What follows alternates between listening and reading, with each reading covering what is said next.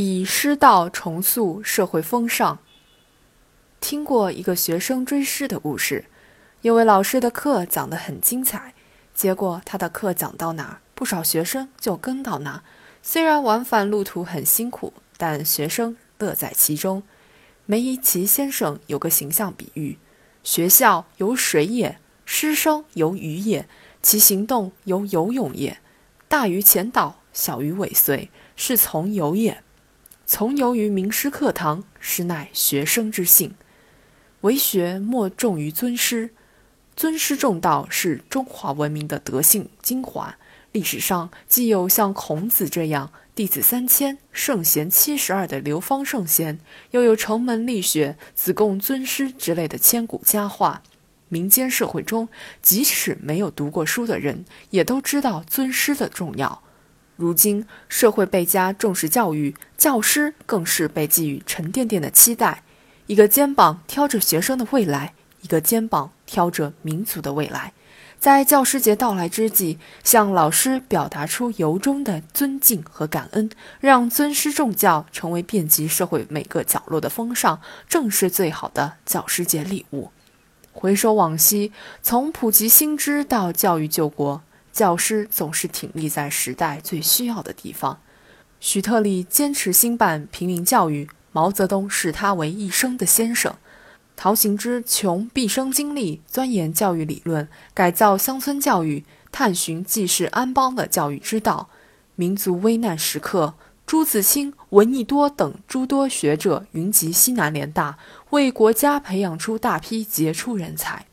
我们的周围亦有奋不顾身保护学生的张丽丽，照顾麻风村孩子的农家贵，辞去村支书甘当孩子王的韦造祥等无数好教师楷模，他们身上闪耀着学为人师、行为示范的师德典范，闪耀着捧着一颗心来不带半根草去的赤子之心，闪耀着科教兴国、振兴中华的强国之光。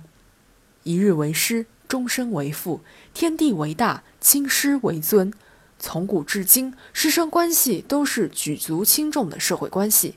新竹高于旧竹枝，全凭老干为扶持。对学生来说，恩师的悉心授业、关怀备至，可能改变一生的命运。令公桃李满天下，何用堂前耕种花？对教师而言，三尺讲台不仅使命光荣，得天下英才尽之，也充满着高尚的快乐。教师哺育学生以知识和良知，用仁而爱人的情怀奉献教育事业；社会回馈教师以尊重和敬仰，用亲其师而信其道的态度报答师恩。正是这种相互尊重和付出中，文明薪火得以延续，价值理念得以远播。也唯其如此，才能少一些师生冷漠，还师道以尊严和生命力，让教育真正成为通达梦想的桥梁，繁荣发展的砥柱。远在千年之前，古人曾感叹：“师道之不传也久矣，育人之无惑也难矣。”师道的光辉源自教师和学生的坚守，也离不开社会的关怀和支持。社会的尊师之意、重教之心，体现在礼赞教师、讴歌教育上，更需付诸行动中。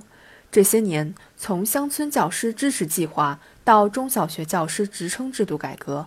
教师的经济待遇和社会地位有了显著提升，更多促进教师职业发展、彰显教师职业荣耀的改革应该早日提上日程，疏解教师的生活压力和职业困顿，为他们尽心尽责、耕耘不坠营造良好环境。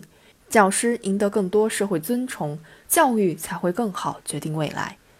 水之积也不厚，则其覆大舟也无力。一千五百多万名教师支撑起来的教育体系，是我们弥足珍贵的社会财富。